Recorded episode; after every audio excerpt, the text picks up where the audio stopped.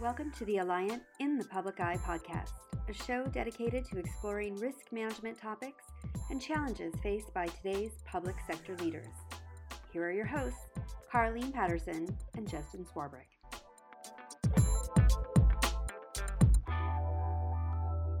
Welcome back, everyone, to another episode of In the Public Eye. It seems like every time I turn around, there is a new topic coming up with cyber. The market is crazy, and there are new and different ways that our clients are being attacked. And so today we've invited back Susan Leung, who is our public entity cyber specialist, to talk about a new and alarming development in cybersecurity called Killware. But before we dive in, Susan, welcome back.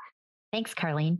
So, just a quick reminder to our audience please introduce yourself and tell us a little bit about your background and specialization. Absolutely. Thanks. My role at Alliant is I am the head of the cyber line of business for our public entity group.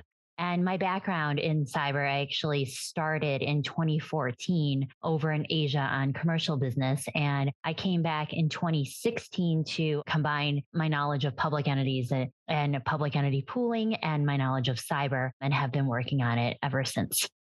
So, our last cyber focused podcast, we spent a lot of time talking about the difficulties in the insurance market and really focused on ransomware. But as I mentioned, a new moniker has come out recently called Killware, and wanted you to talk a little bit about what exactly Killware is and how it can impact our clients.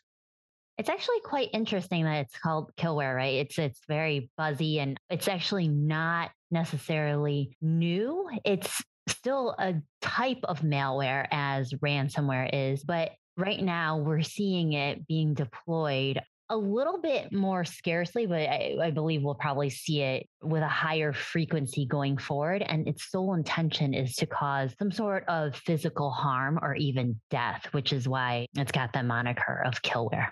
Right now, what we've seen in the news, specifically, I think we're going to talk a little bit more about how it affects municipalities and a little bit about um, what happened in Oldsmar, Florida in March. But what we're seeing right now is that they haven't yet coupled it with ransomware to demand money. I think they're actually seeing how effective it is. So they're testing it. And it could be some combination of whether they're going to demand money, utilize it as control, or it could be nation state type hackers utilizing it for political reasons as well. I think right now it's still very new and then they're seeing how and where they can attack US public and private infrastructure to be able to show what their capabilities are to be able to further their agenda.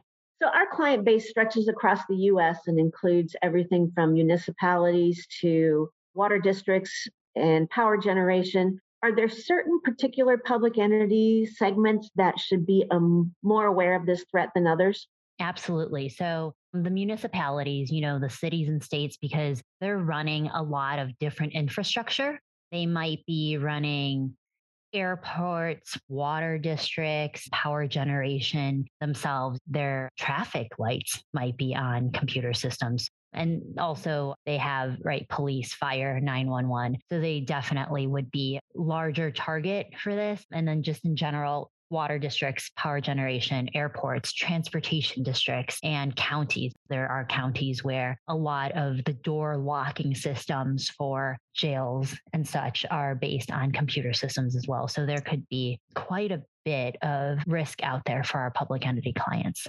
Do you have any details about that Oldsmar Florida water system attempted hack a few months ago? Could you talk about that?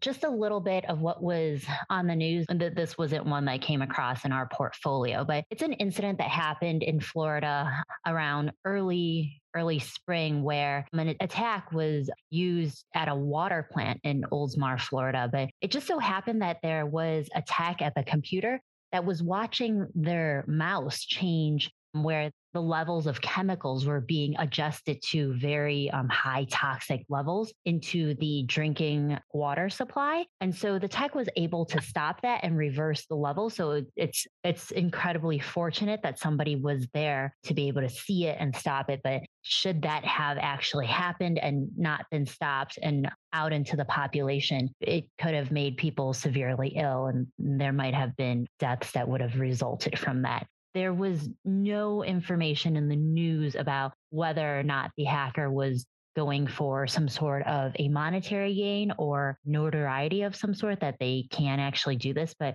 what that has brought to the forefront is this is definitely another way that hackers are attacking our infrastructure and that we have to keep an eye out for. And also that we have to think about how to overlay these types of incidents in our cyber policies. And so, how would a cyber policy react to this type of threat?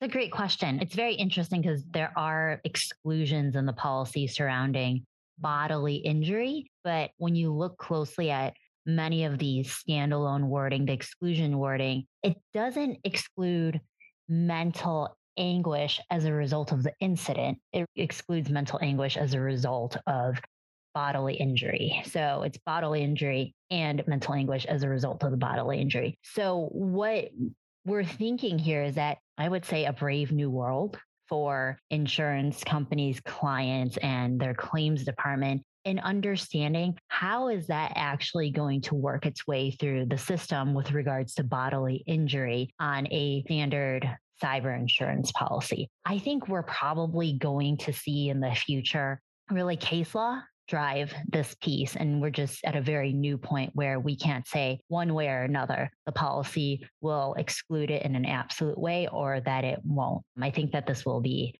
really duked out at extreme levels in the courts and that insurance policies will change as a result of that. But in general, for the hacking piece, you know, having data privacy counsel there to be able to let you know if there was some sort of personally identifiable information or some non-public third-party information that was also accessed during the hack. That that is pretty much typical of any other incident where if there was um, there's likely some coverage and then for the forensics to uh, teams to go in and see what actually happened and to try to contain the incident. It's pretty typical regardless of it ransomware killware or some sort of malware and then there might be a business interruption type component as well. And that would be no different again on uh, any other malware of how a policy would typically respond. So, one of the worst case scenarios I'm thinking about, Susan, as you're talking about killware, would be something along the lines for a city or a municipality where if they are attacked and perhaps they change all the stoplights to green, and so a school bus is in an accident and there's a lot of kids involved. Would your cyber policy respond to something like that? Absolutely. And you you bring up a great point because that could potentially touch upon other lines of business such as general liability and this is you know a conversation that clients will need to have with their brokers and their insurance companies of how does my general liability cover me in a cyber incident? Is it silent? Is there some sort of absolute exclusion for cyber, or is it somewhere in between? And then um, we have seen that there is in some standalone policies some contingent bodily injury coverage that's very sublimited. But when you look closely at the cyber policy, it'll say only provided if this coverage is not provided in a general liability policy. So there's some type of dovetailing there to be reviewed. And then the kind of silent cyber that we've seen in other lines of business like property, we'll have to start having those conversations pretty quickly here if we start seeing more and more killware type attacks in the casualty lines of business. My last question regarding killware is how can our public entities protect themselves?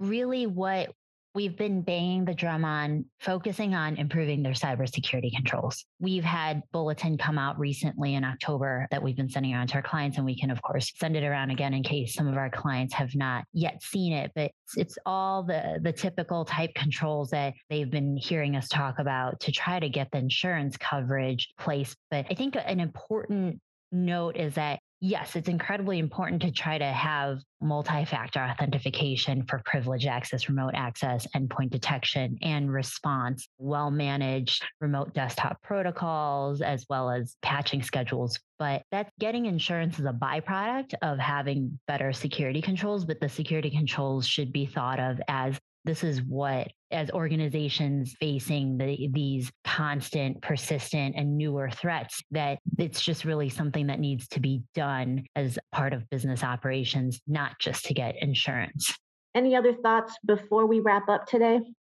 I guess just the finishing thoughts as we are in what is being now called high season for hackers because of the holidays. They know in the US that many people will be taking time off and not focusing specifically on the systems during their time off that they are looking to get into the system. So I think just kind of the basic stuff. If the link looks suspicious, don't click on it. If the attachment is suspicious, don't click on it. You know, work with your IT department if there's an email that is suspicious. Manage those ports, patch in a timely basis. I think there was recently Palo Alto Networks had recent vulnerabilities that they have released patches for. So keep up on those because that is that is where the, the hackers are they're getting in more easily. And so those kind of low hanging fruit areas to try to mitigate those as much as possible.